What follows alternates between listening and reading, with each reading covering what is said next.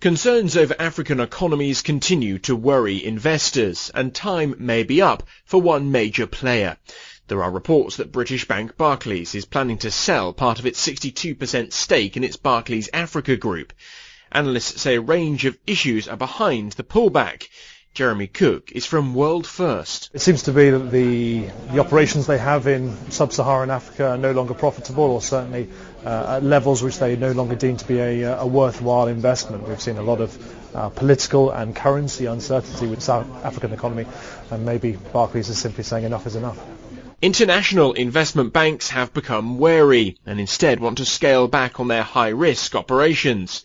However, some experts, including David Buik from Panmure Gordon, believe the issues will be short-lived.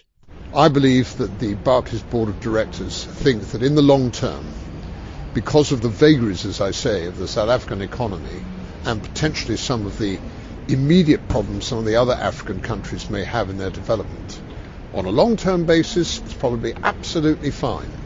But Barclays now, because of the situation, has to deal with today. And today, I think, tells them now is not the time to maintain their shareholdings in these banks and in the African continent. Barclays wouldn't confirm or deny the reports, adding it'll update the market on March the 1st. Economies across Africa are expected to face a turbulent 2016, and jitters from a major investor such as Barclays will only go further to reduce confidence in the continent. Dan Whitehead, SABC News, London.